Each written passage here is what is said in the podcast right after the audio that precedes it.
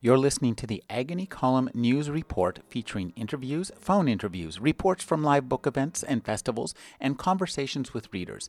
You can find additional news, interviews, book reviews, and more five days a week at the Agony Column website at trashotron.com slash agony.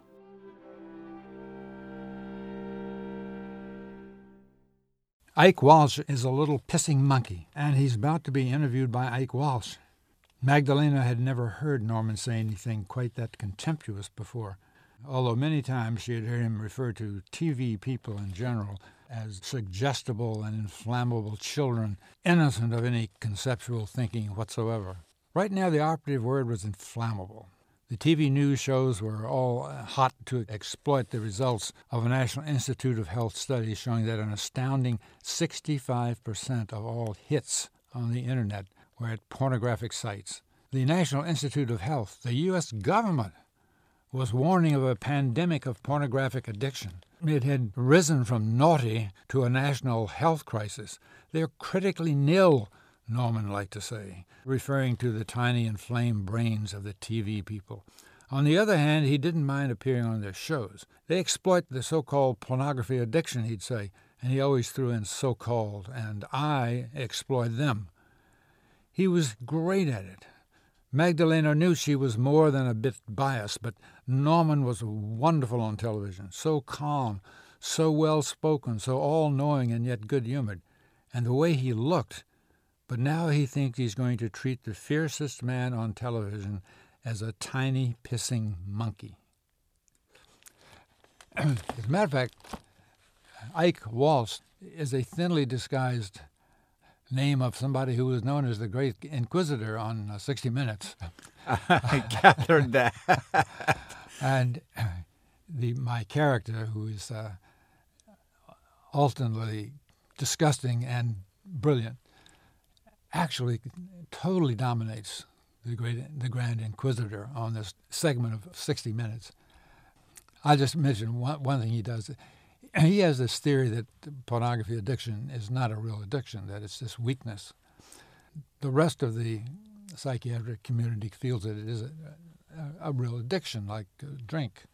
The first question from the Grand Inquisitor is, and he mentions three different psychiatrists, and one of them who won the Nobel Prize. They completely disagree with you. So are you saying that uh, you're more brilliant than they are. to which uh, Norman Lewis, this the pornography addiction psych- psychiatrist, says, "I know all three of them. In fact, I had dinner with one of them just the other night." So the Grand Inquisitor said, "Well, what, what does that have to, uh, to do with anything?" He says, "But you have to get to know them. You have to know how they really think." And it's been one of the great privileges to to know these people. Uh, so, in fact, I was at dinner uh, just three nights ago with. He mentions the Nobel Prize winner. It turns out uh, that you learn through the thinking of the character who's through whose eyes you uh, are witnessing this. Uh, this was a dinner of some 400 people honoring the Nobel Prize winner, and my character Norman Lewis, along with 399 other people, shook hands with him in a receiving line. Total contact.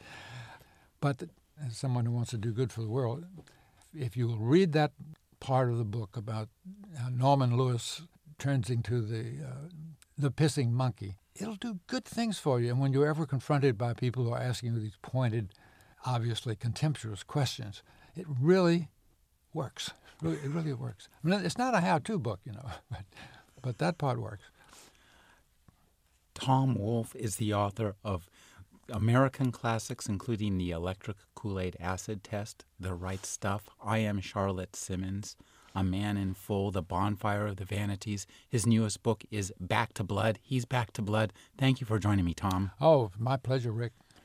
Tom, you were just talking about Norman Lewis, and one of the things that I was thinking about was that the way that you've managed to capture in three different generations of American men who, though they are older and are supposed to be at some level of what we might have called once called maturity are actually not. And I think of uh, and but they all but in the milieus in which you capture them, they all come out rather differently. We have the men in electric Kool-Aid acid test who managed to be somewhat effective in their milieu, despite some of their immaturities, and then the men in the right stuff who are, are like chest thumping high school football players. Yeah.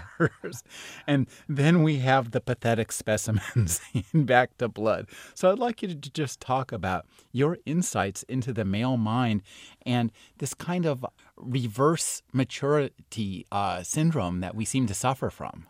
But even, uh, well, I put it like this even in a highly rational age like the age of bureaucracies and hyper organization of, of all activities, there's one thing I think never changes, and that is what happened on the playground among males. I'm not talking about women.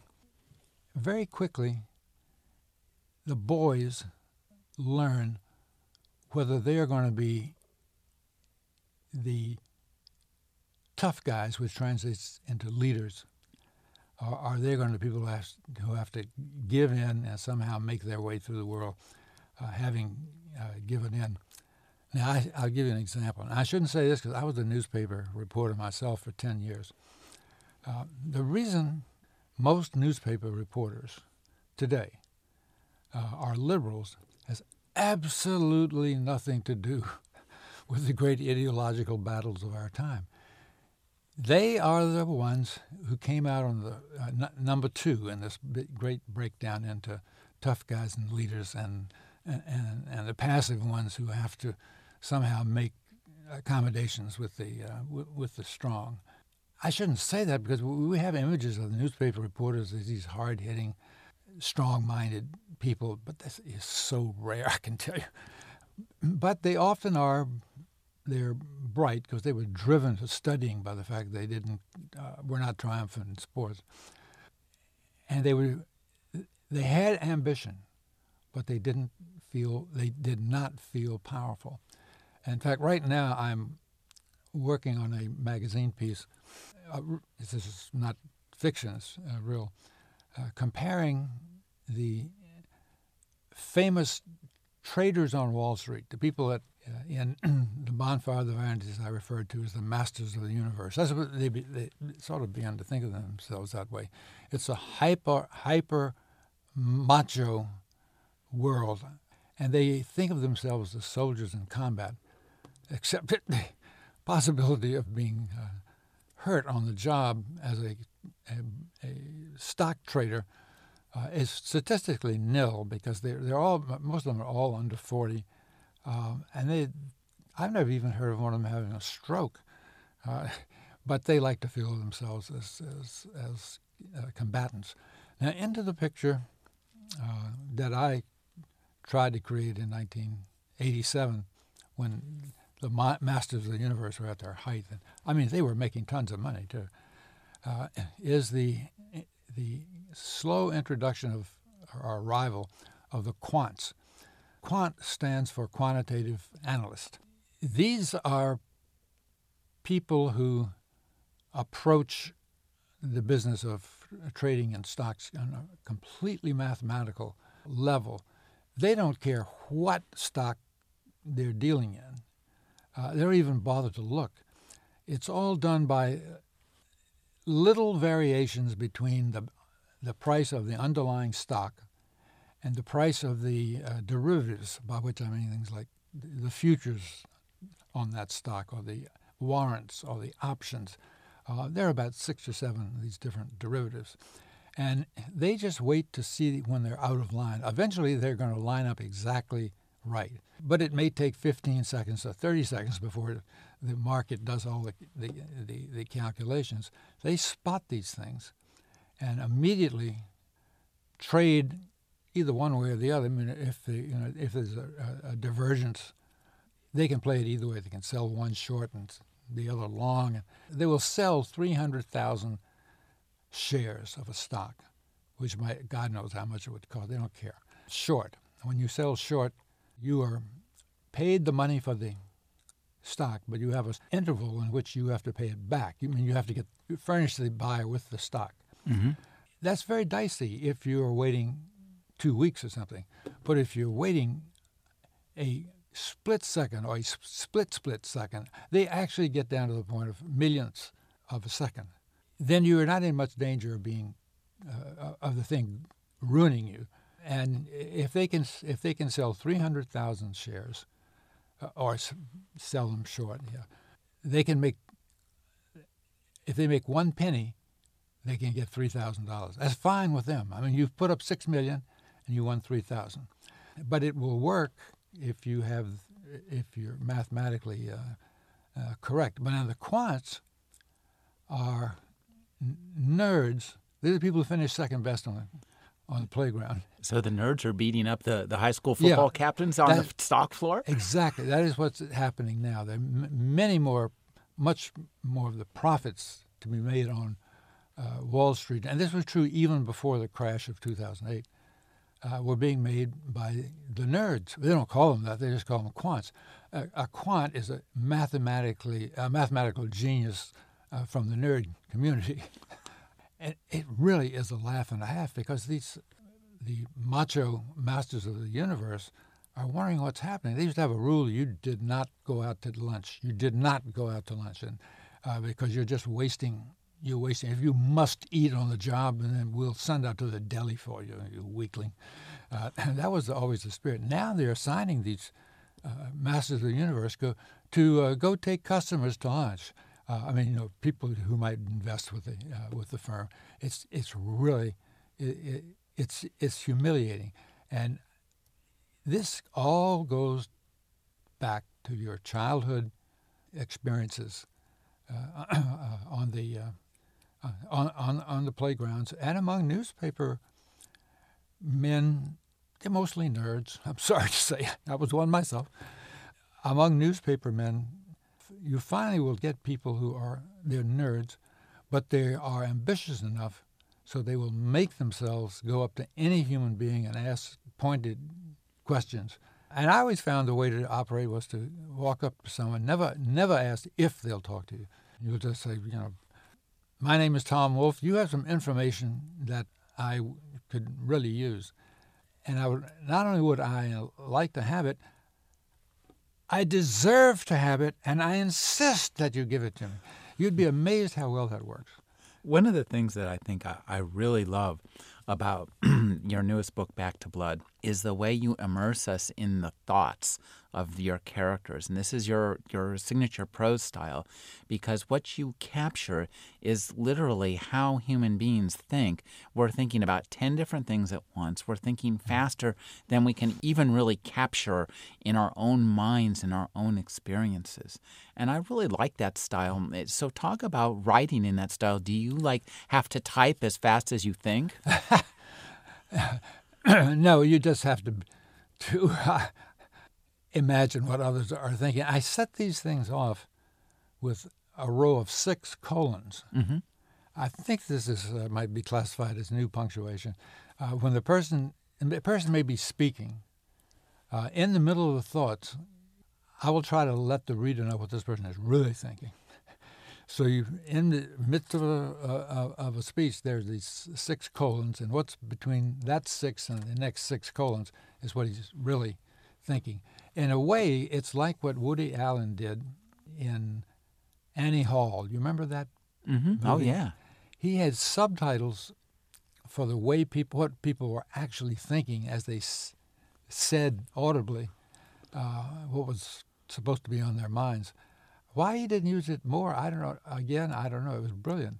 And the use of the subtitles, I thought, would just crack me up. You know, usually see those in foreign movies, but this is somebody speaking English, and su- in the subtitle, you know what the person is really thinking. Like, oh, you're such a brilliant and persuasive influence on other people. And underneath in the written caption, it says, "You smarmy little bastard." You know. One of the things I really uh, liked about this book, and I think this is interesting, it might be kind of a, a divisive book in this way, is that lots of the men we meet are just somewhere south of despicable. and so they're, they're image, and it seems to me that the older the male characters get, the more this becomes. We the nicest guy, the most mature and likable guy is Nestor Camacho, and he's the youngest and greenest cop. And as we ascend upward, uh, through Edward Topping, who's obsessed with preteen uh, wearing short shorts, up through uh, the uh, the psychiatrist who is treating porn addiction but also simultaneously creating it, to the absolutely most distressing Mr. Fleischman. Yeah. Talk about creating these kind of characters who seem to be like as they older they get, they get less mature and they get more obsessed with the with the weirdest things. To tell you the truth, I hadn't, I never thought about that until you just said that. but it, come to think of it, it it's uh, it's it's true. And the psychiatrist, and this, believe me, is not uh, fiction. In the case of Mr. Fleischman, the billionaire, he has managed to string this guy on and on so he'll never stop being a patient. This, I'm afraid to say, is true of psychiatrists in general. Why cure somebody who's coming in three times a week and bringing you a bundle of uh, money? And they don't do this maliciously. It just sort of they fall into it naturally. Well, you, I think we need to work out a lot of things before I let you go. I'm, I'm not saying they're, they're not bad people, but the, it's, it's one of the, uh, money is a terrible, uh, the, the, lust for money is a terrible instinct to have. You, you deal with lots of lust in this book. I mean, it, and yet the scenes are, I shouldn't even say this, there's a lot of sex, a lot of lust, but they're not, prurient. They, are not, they're not really sexy. Uh, I no, shouldn't say that. Actually, hey, uh, scratch that. I, I didn't say that. Uh, it, but you, I, I, try to take uh, the reader through all of the, instead of writing uh, quickeningly, his heart thumping, gingerly, uh, slowly. He, and you get into all these physical uh, facts. Uh, sometimes the physical facts are really are meant to be pretty funny, and uh, uh, when you really, gosh, when you really think about it, the preludes to sex, the sexual act, are so much better so much more palatable and and many and so much better to watch than the act itself. Uh, the act itself, you have to watch two horses, which I've done, in a mating barn, to realize what you look like as a human being, uh, fulfilling this great romantic thing that you've uh, oh you've given gifts for and you've taken people to this and that uh, swell uh, place and then when you finally get to that thing you, you, of your dreams, it's just the banga, banga, banga, banga, banga, bang. And that motion of banga, banga, banga, banga, bang is nowhere found in the, ro- in the romantic prelude. It's not. now, oh, one of the things I think that you do very well in this book, you create these characters who are, I, I would describe are, are cringeworthy. It, it, it, it, it's, it, it's a, it, it's a, it's a a task to, to read about some of these people because they're so kind of awful. And I'm thinking of Topping, who begins the, the novel. And I'd like you to talk about just uh, as a writer, don't you, you aren't don't you yourself sometimes feel embarrassed to put yourself in the minds of these kind of worms, weasels, and and pond scum? Oh, not at all. I mean, that's, since that's what the world's made of, I feel it's my duty to bring these, these people alive. You mentioned Topping. Uh, I wanted, he first appears in the prologue and explains, he helps explain the title. And Back to Blood is really not about wet blood, although if there are any horror fiction fans who would like to think of it that way, it's okay, with, okay, okay by me. I'm talking about blood and lines. In the prologue, I try to make the distinction between wet blood and blood and lines. And I start off with the most wasp character that you can imagine. His wife is even more so, but it, and his name tells you it's Edward T. Topping the Fourth, and his son they call Fiver. yeah, it, it's a very it, it, really is a it's a very American white Anglo-Saxon Protestant custom, all these numbers after the name. It doesn't happen in England, but it, here there are just not enough Roman numbers in existence to, to, uh, to really get where you want to go. Actually, there are very few people named the sixth today, and not that not many fives, but lots of fours, threes, and juniors. And his wife is even more of a uh, a white Anglo-Saxon Protestant. Protestant's a key word. Among real Protestants, one of the greatest sins is idleness. You just do not sit idle in the sun. You don't sit idle, particularly lie idle uh, underneath the, the sun in Miami, let's say. Uh, Mrs. Topping will always organize something on the beach. If everyone's finally laid back and enjoying the just the warmth, she'll say, I have a great idea. Why don't we do a speed walk on the beach? This time we're going to shoot for five miles an hour for three miles. And I tell you, five miles an hour for three miles is very difficult, fast. Uh, four miles is uh, is difficult enough, but she wants five. And you're not going to just lie there. That, that's the, the real thing. If you think you're going to just waste your life having fun, forget about it. Not in my presence, you're not going to do it. And when people call the work ethic they were really talking about the Protestant ethic, a term that Max Weber, the German sociologist, came up with. And it, it all has to do, well, when we get into Protestantism, but you're supposed to internalize God. He's not up there in the sky telling you what to do. You internalize uh, his instructions. And that's one, one reason that some of these uh, uh, Protestant armies, like the Scottish warriors have been about the bravest that have ever existed. And that's because they feel that God is inside of them and you don't disobey the guy. he's, you know, he's watching, he's with you, he's, he's inside of you.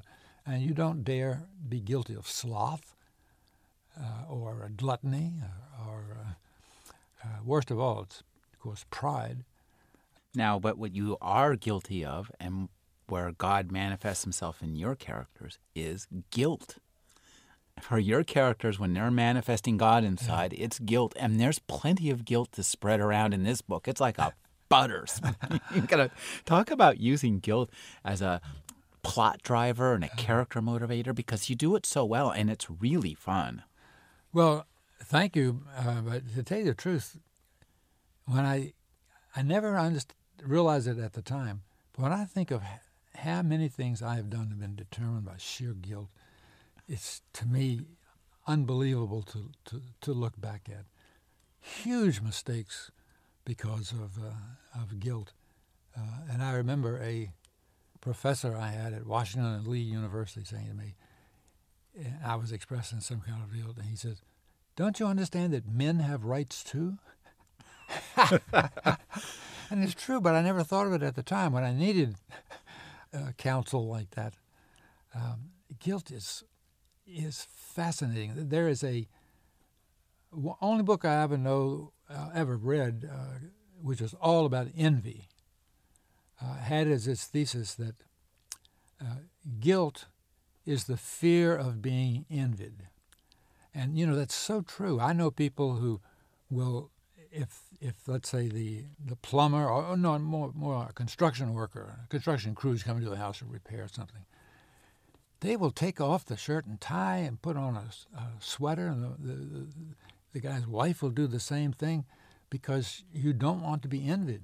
You don't want these people walking in uh, and saying, "Oh, look at the way these people live. My God!" And you feel guilty from the fact that they might might envy you. Now that's not the only cause of guilt. Uh, I think a lot of it is learned when you're too young t- to know what's what's happening, and it's not a bad thing for parents to instill this particular feeling within you, but it can get it can get carried away. There's some people in some religious groups that are so inculcated with uh, the feeling of guilt uh, that they cannot be tested on a lie detector, lie detector, because you know the lie detector picks up your a lot of your central nervous system's responses to questions. Uh, if suddenly your heart starts beating, uh, that's a tip off to the, the lie detector that you are upset by this question. It may be a clue to the fact that you're, you're guilty. But some people have so much guilt built into them. All you have to do is ask them, now, you came upon this scene shortly after the knife went into the, this, this woman's uh, chest. You sure you weren't there when the knife went into this woman's chest? And that's enough to make some people's heart beat like mad, you know, because I, it could have been me. I'm the kind. I'm, I'm the kind of guy. And that's one of the very good reasons lie detector test results are not allowed in court. Lie detector tests lie themselves. Well, they do because they're just uh, they're they're merely recording uh, neural responses. They're not really getting at, at any facts. It's just how you, how you're responding. Oh, the old witch doctors used to put their hands over the heart of the person they're questioning. And if suddenly that heart's going banga, banga, banga, banga, banga, banga they, the, the witch doctor would take that as a sign of, of guilt. We've come a long way, haven't we? I hope. now, one of the things I think that makes all of your books so interesting, and especially this one, is that I think you plot on two very different levels in two very different ways on one hand, in this book, we have all these great characters and this wonderfully uh, interwoven plot as they slowly coalesce and come together. On the other hand, we have all these fabulous nonfiction elements that you're famous for putting in your books and you put in there, and we know they're nonfiction. We can tell when Tom Wolfe tells us something that's true in a work of his fiction, we just absolutely can nail it and know it. Okay, he's this is real. And but you plot with those too and use those to move the plot forward too. I'd like you to talk about the interactions of those two for yourself as a writer and just to add how you experience that as you create a novel like this. I, I started off in writing as a journalist, worked a lot of newspapers, wrote for a lot of magazines, and I personally feel fortunate having done that the accuracy in those areas you're just talking about to me is very is very important. And when harsh critics call my work journalistic, I say, right on. That's that's exactly what it is. You hit the nail on the head. But there are certain there are certain sociological facts, particularly. There's no character you can put them all in, in in the character's head. So running in the narrative, believe me, they're not essays. I will talk about the relationship between the in Miami, for example, between the American blacks who uh, who have been there a long, long time, and the Haitians who have uh, arrived in oh the last 20 years, and there are a lot of Haitians there, and they do not get along at all. I mean, there's real enmity between the two groups. I feel it incumbent upon me. There's no one character who can say, "Oh, here's the situation here, my group and their group." People don't talk like that. Uh, it is to work into the narrative an explanation of why, of why this is true. Oh, even the attitude of American blacks toward the Cuban police.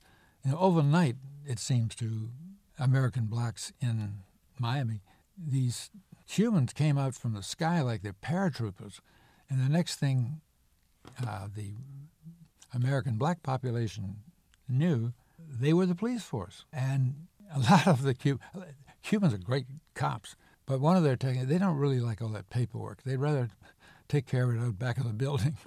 And, and when you take care of things out back of the building, you're really shoving people, uh, you're shoving people around. And I just say you have to explain the backdrop of, of all of this. I mean, you know, of course, the Haitians, by and large, although I have a couple of Haitians who are very light skinned in the, in the story, uh, most of them are, are black, and of course, the American black community is. And, and far from that being a, a uniting factor, it's divisive. And I think somehow you have to explain why that's if that's true. If you don't have any single character who's bright enough to write a little essay in dialogue, you have to work it in. You have to work it in yourself. Now, as a writer, you know, I was looking at uh, I am Charlotte Simmons in, in Hooking Up, mm-hmm. which are, uh, you know, one's nonfiction and one's fiction. Uh, how do you decide, okay, this is nonfiction, this is fiction, this is going to be a magazine article. I'm going to write a magazine article about the, the traders instead of go back and revisit the nerds versus the yeah. the revenge of the nerds, essentially. Well, as a matter of fact, that very uh, example you give uh, would happen to me in in real life. Right, now I'm working on a magazine piece, as I mentioned, and it gets into the whole business of uh, the nerds and the, versus the masters of the of, of, of the universe. And I started to write this magazine piece in fiction, taking off from where the Bonfire of the Vanities ended. So it was going to be a sequel. It was like a. It was going to be a brief. It was going to be a brief uh, sequel, but then I said to myself, "That's just ducking your obligation to really tell people exactly what's uh, what's going on. Now, this piece I'm writing it may turn out to be uh, good or bad, but I think I've done the right thing. I'm returning to nonfiction. Actually, the until I published the Bonfire of the Vanities when I was 57 years old, I had never intentionally written a line of fiction in my life. I was always a, a a journalist. Sometimes I was accused of writing fiction, but I didn't deliberately ever do it. And even in this form, the new journalism, which draws upon techniques of the novel, uh, to me it was fatal to ever, ever, ever make up dialogue or make up anything. Uh, the whole power of the form, so-called new journalism, was that this reads like a novel, but this all happened. Every line of dialogue is absolutely real. And I wrote about the astronauts in the right stuff, I was greatly hampered by the fact that I wasn't on the flights. and, but I was lucky in that, at my request, NASA declassified the taped. When astronaut finished the flight, he was sat down in front of a microphone and a tape recorder, and recall tried to recall every single detail of the flight because it was all brand new. Nobody knew what a human being was going to find uh, whizzing around in space. And here these things were, and they, they finally agreed they would declassify them. And declassifying is not an easy thing. Every page has to be declassified, not just.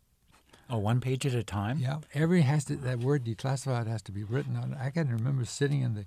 They were very cooperative in the NASA library in Houston, waiting for somebody to please finish it, a stretch of uh, declassifying these things, so I could could get to work on it. Now, but I, in that book and others, uh, when I didn't have the dialogue I needed, I used a technique I call the downstage narrator or the downstage third person, in which you write in the tone and language that of the dialogue that there might have been. You don't pretend there's anything real about it. You're just you're writing an essay, but in the in the voice, uh, and sometimes it's the cornball voice of an actual character. And, now that's one of the things I think your your great strengths is your ability to really capture the voices of these characters. And I, am wondering, I mean, you're a, a, a, wonderfully intelligent and cultured Southern gentleman. Uh, uh, the the minds you get into in this book are not. so talk about immersing yourself in the mind of somebody like Norman Lewis, who is he's probably somewhere just in the map of Vile. well, I assume and I I think I'm right that everyone I think everyone on earth, except for you and me, uh, is uh, I agree. Uh, is motivated constantly by uh, status concerns. And I think if you can put yourself in somebody else's mind to that extent, what is going to make this person look good? Or what do they think is going to make them look good? What style, even things down to style of dress uh, and to uh, use of language. Oh, language is a great demarcation. Mm. we mean, all judge people how, by how they speak oh, instantly. You know, in in the case of the uh, President Obama, I think he speaks so well that I don't I don't I think most people just don't think about his origins. It's it's about where he has uh, where he has arrived, and he speaks like a good graduate of Columbia and Harvard. I mean, uh, and my God, you know, we should have Dr.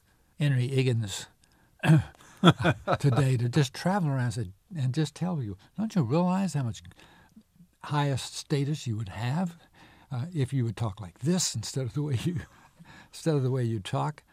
Pygmalion, which became, of course, My Fair Lady, is right on the money. And when there's a marvelous scene in Pygmalion and in the movie where uh, Henry Higgins has taught this fishmonger's daughter to speak the king's English. And in the middle of a dance, ballroom, the thread in the bead snaps, and these the, the little jewels in the bead are going all over the floor. And she suddenly reverts totally to her, her Cockney uh, instincts. Well, I, actually, I, I can't really, uh, I, I, I, don't know the accent, but uh, suddenly saying you know, this, oh, you little bastards, and she's talking Cockney. And the people around her who think that she is this tremendously well spoken lady find that so funny. Oh, she can do this, you know, she can mimic. she can mimic the Cockneys. Uh, uh, it becomes a great plus as long as she doesn't keep keep on. And it's, but there, to me, that is that you just figure out what it is that is going to confer a higher status. Now, most people say status, and this is a joke on me. When I was in graduate school and first came upon the work of Max Weber, the German sociologist who introduced the concept of status, everybody in the faculty, I was in a program called American Studies, when we got onto that subject, pronounced it status. So I figured, well, there's social status, and then the condition of the boiler is status. You, you check on the status of the boiler room. So well, that's easy enough. One is social and one is mechanical.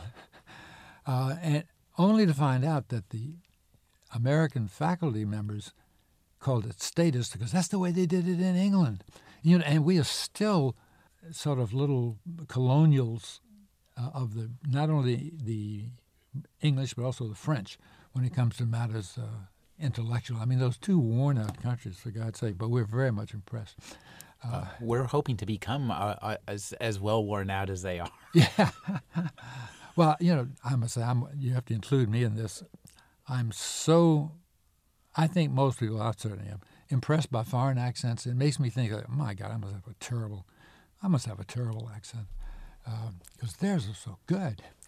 Uh, no, actually, your your accent uh, totally works. Oh, great! Well, maybe I.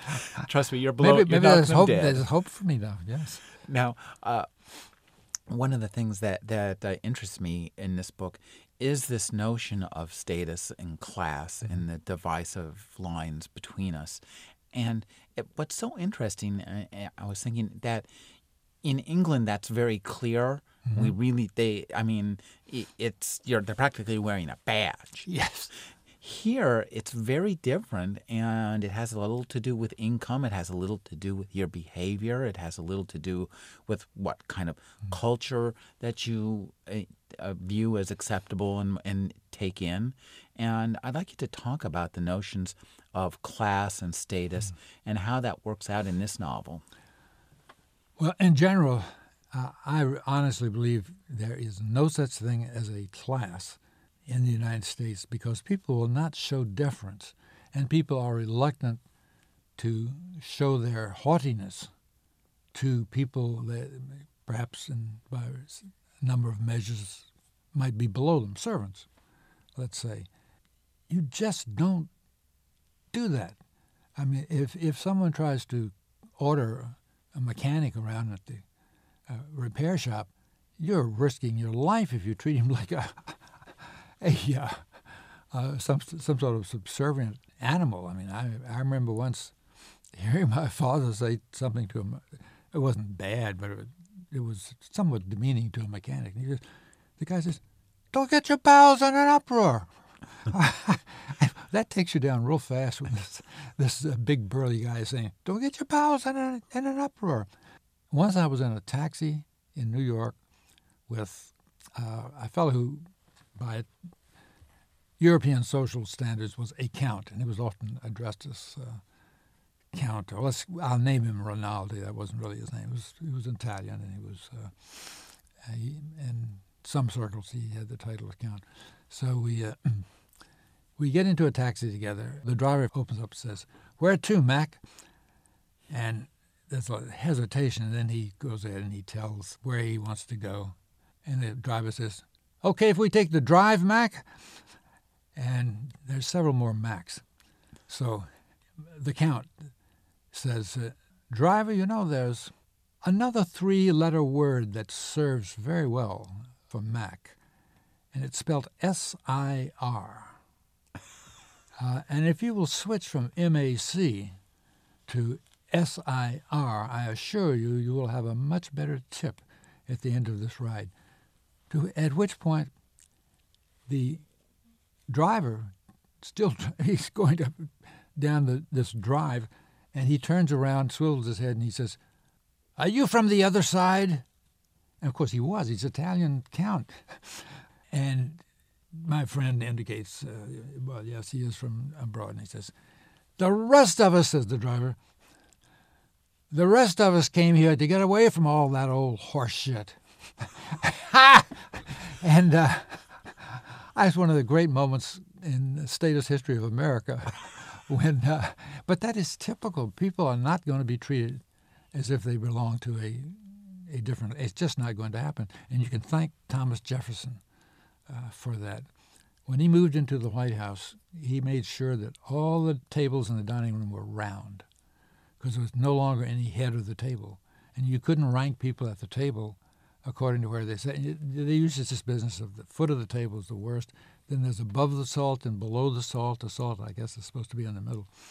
And the, the whole group is ranked socially. Well, Jefferson introduced a system he called pell mell. When America was finally uh, recognized by England as a you know, a legitimate country. It was a big moment in the history of the two countries. The British ambassador, the first one to the United States, arrives at the White House, and he's wearing all this gear that's really from England's brilliant, glorious past, and, and he has a ceremonial sword in a scabbard right there. And Jefferson meets him. He's dressed, but he has on bedroom slippers, and as if to say, "This old bullshit's not going to not going to continue in, in this country. So he takes the, the ambassador and his wife to dinner, and there's a oh, must be 25, 30 people for this grand dinner, all dignitaries. Uh, and he says to the whole group, uh, oh, "This evening the dinner is going to be we'll be seated the pell mell style." What's that? And he says, "Well, if you get to a seat first and you like it, you sit there." The one exception he made, he did take the um, wife of the ambassador on his arm, and he took her he, to sit right next to him. But the ambassador had to hustle around the table to find a place, a place to sit. And one way, that was pell mell. One way after another, he went uh, to great ex, uh, ex, extremes even to show I, I, don't mean to keep using this word, but uh, uh, that, that's all bullshit. It does not apply in this country. Uh, and even when, when there was the first homesteaders who would, you know, they line up at a, a border between a territory, American territory, and a state.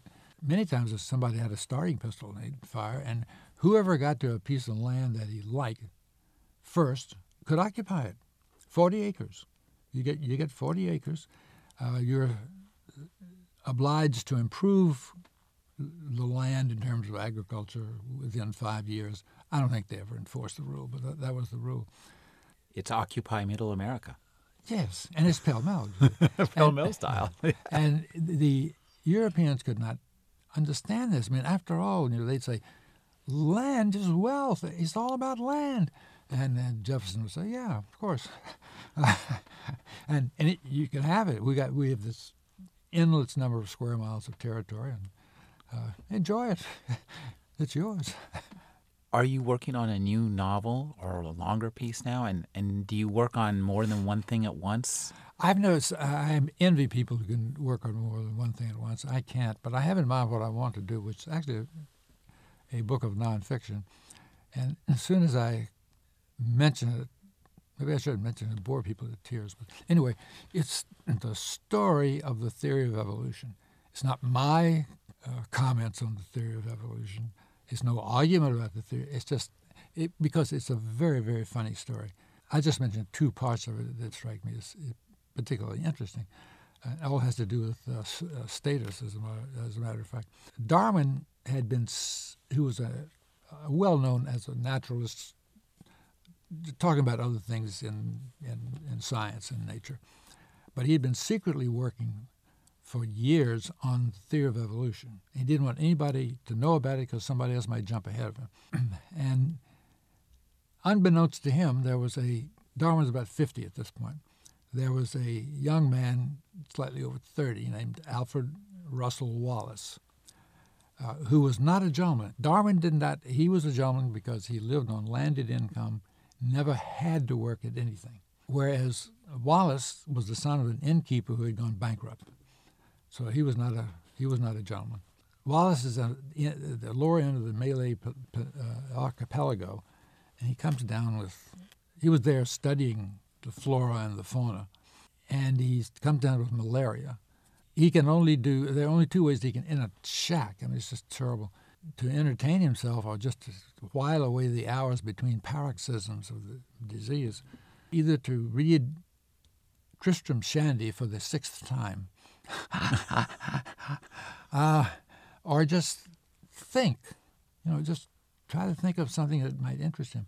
While he's doing the thinking, he comes up with the theory of natural selection, mm. which became Darwin became famous for.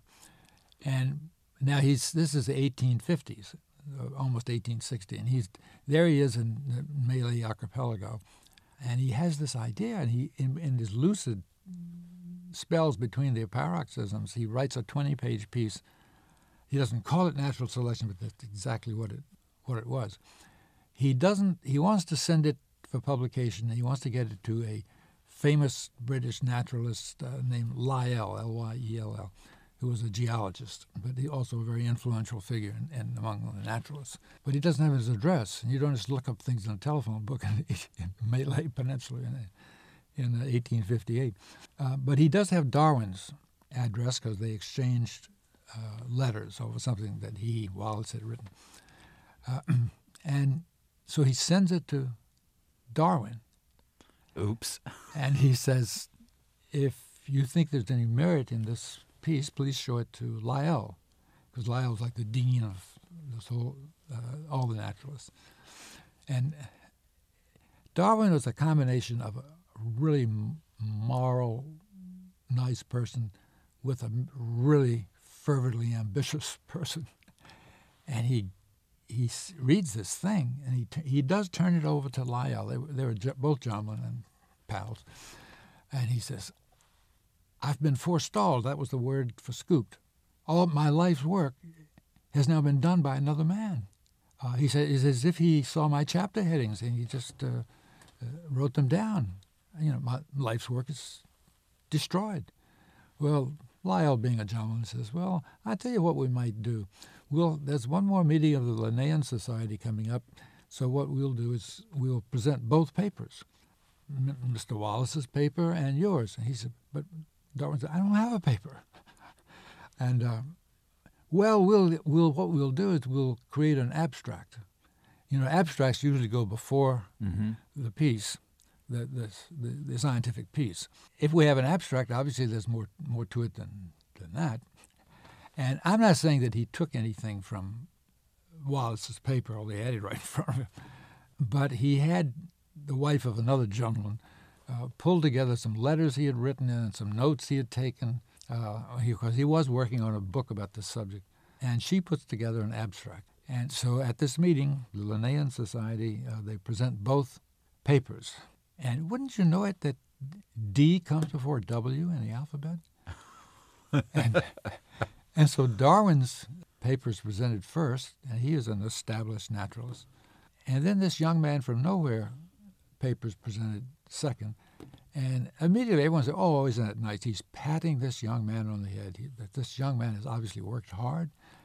Uh, and uh, he, he's done good work because it took three three months for a letter to get from the Malay Archipelago to London or to England. There was no way to, gee, there was no way to tell young Mr. Wallace that this meeting was taking place, and he couldn't have gotten to it anyhow. He didn't have time. So he had no idea what was going on. He, he finally learned in a letter from Lyell, another three months, Lyell said, You know, Charles Darwin has really gone out of his way. Give you credit for what you've accomplished. What does Wallace know? He's so grateful. He's been plucked from obscurity, and uh, his paper's been read at this meeting. Darwin doesn't show up either because that makes it look equal.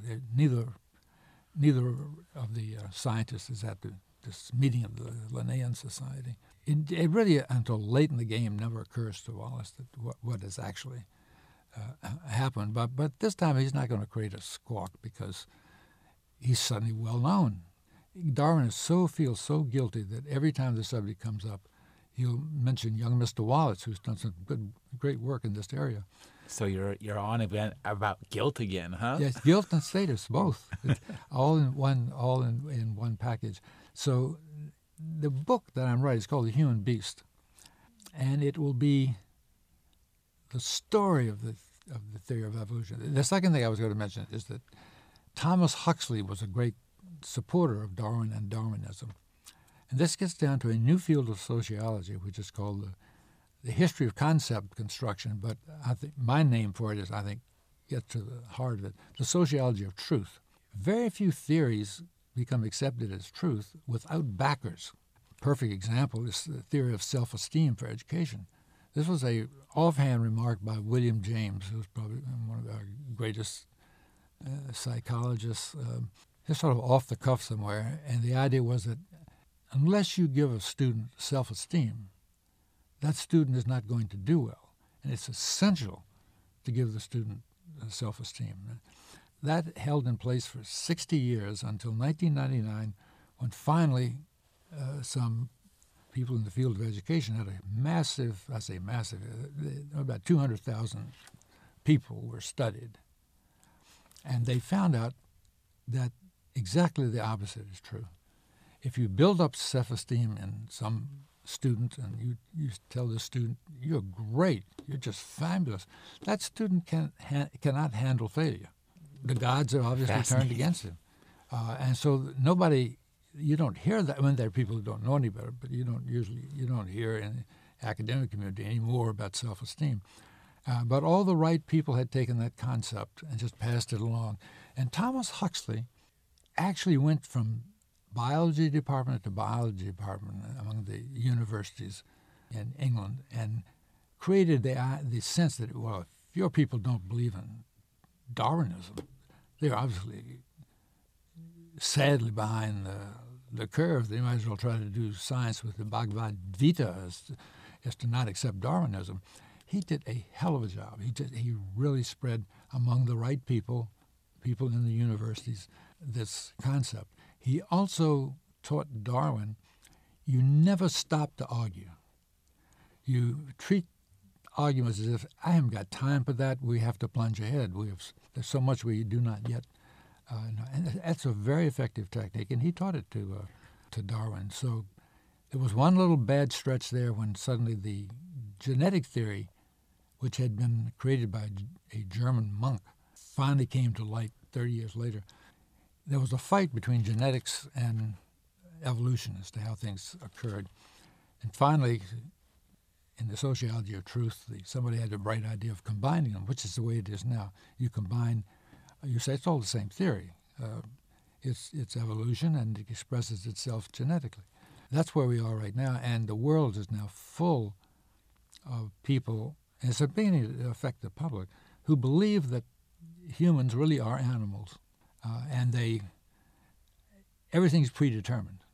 Uh, you you may think you have free will, but believe me, you you don't. You're just responding automatically uh, to the way you've been programmed uh, genetically. And yes, the external conditions, the environment, can change what happens to you, but there's nothing you can do about it one way or the other. You have this automatic response.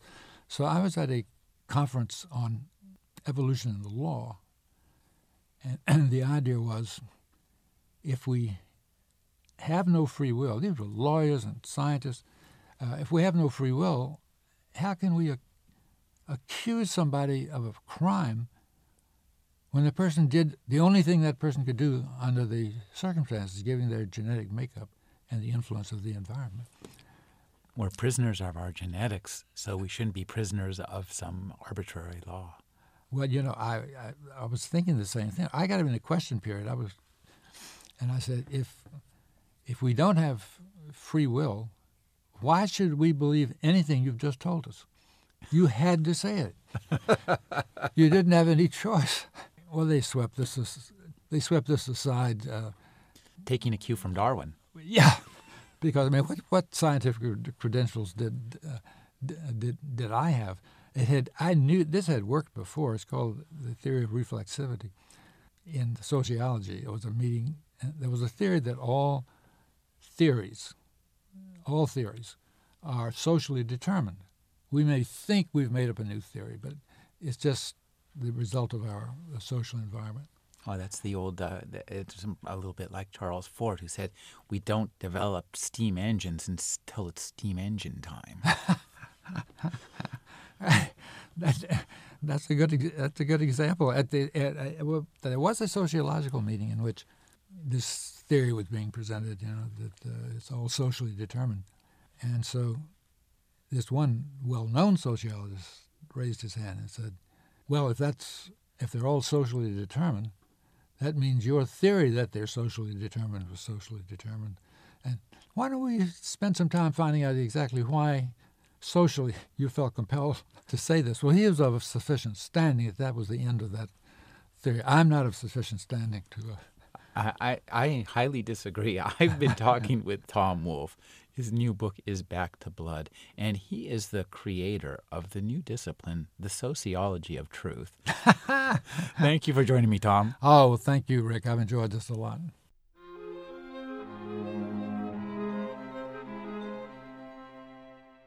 You're listening to the Agony Column News Report featuring interviews, phone interviews, reports from live book events and festivals, and conversations with readers.